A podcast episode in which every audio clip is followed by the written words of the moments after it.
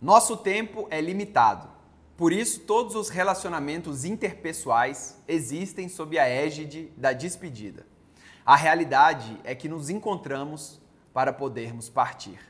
Uau, que frase, hein? Vamos lá? Queridos bibliófilos e queridas bibliófilas, bem-vindos ao canal Ler é Verbo nosso canal de livros e escrita. Hoje vamos falar sobre um livraço, A Coragem de Ser Feliz, de Shiro Kishimi e Fumitaki Koga. Bom, antes de mais nada, eu quero que você se inscreva no canal para você não perder nenhuma atualização. E ao final desse vídeo, esse livro será sorteado entre os nossos inscritos, então garanta que você já faz parte da comunidade. Só que ele não é sorteado aqui no canal do YouTube, é lá no meu canal do Instagram, que é fb.fredericobraga. Então segue lá também, toda terça a gente faz o sorteio dos livros aqui. Então vamos falar do livro A Coragem de Ser Feliz. É, eu não diria que ele é uma continuação do livro A Coragem de Não Agradar, mas sim uma segunda parte.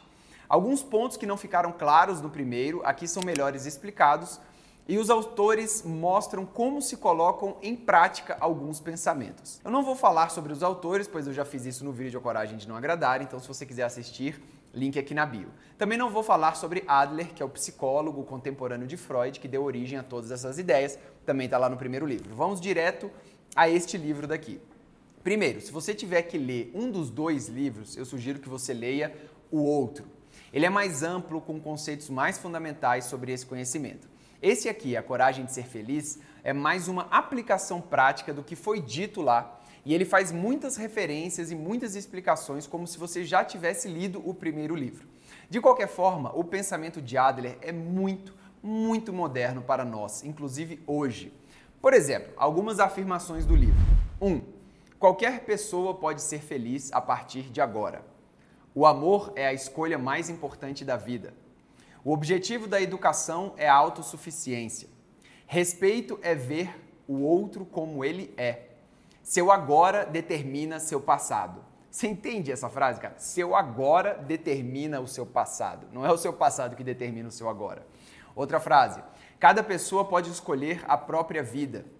E por fim, o passado é apenas uma cor na infinita variedade de tons do agora. Adler bate muito na tecla do passado. Diferente de Freud e de Jung, por exemplo, ele parte do conceito de que o passado não existe.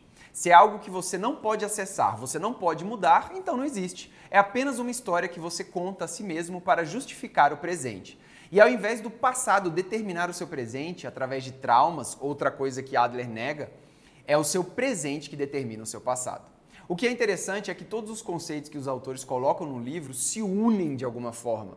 É como se fosse um diagrama muito bem estruturado que possui, possui ramificações para todos os lados como se não houvesse furos. Isso é muito legal. É, é um pouco difícil de entender, pois os conceitos comuns são alterados. Ele, ele altera o entendimento de algumas palavras, de alguns conceitos. Então, para entender o todo, você tem que ter esses novos conceitos na cabeça. Por exemplo, Adler também nega recompensa e punição. Ou seja, repreender alguém é tão maléfico quanto elogiar alguém. Não se deve elogiar ninguém, pois assim você cria uma, uma relação vertical com essa pessoa, onde você está em uma posição superior. O elogio leva à competição e a vida deve ser levada na cooperação. A grande redenção final de Adler, o que ele chama de autossuficiência e, por fim, a felicidade, é a negação do eu e a busca do nós. Claro, o trabalho para uma vida inteira, né? Você fazer isso. Mas como fazer isso? Ao invés de seguir a máxima bíblica, peça e lhe será dado, Adler afirma, dê e lhe será dado. Mas dar o quê? Amor. É na abundância do amor, na fraternidade para com todos, na confiança, na negação do eu em prol de um bem coletivo maior que reside a felicidade. A felicidade é saber que você foi útil ao próximo. Contudo, para chegar a essa autossuficiência, a pessoa deve escolher a vida que ama, só assim, com um propósito bem definido, você será capaz de se juntar à corrente evolutiva da humanidade e ser premiado por isso com a felicidade. Bom, esse aqui é o resumo do resumo do resumo. É claro que as paradas são muito mais complexas do que isso, né? Obviamente.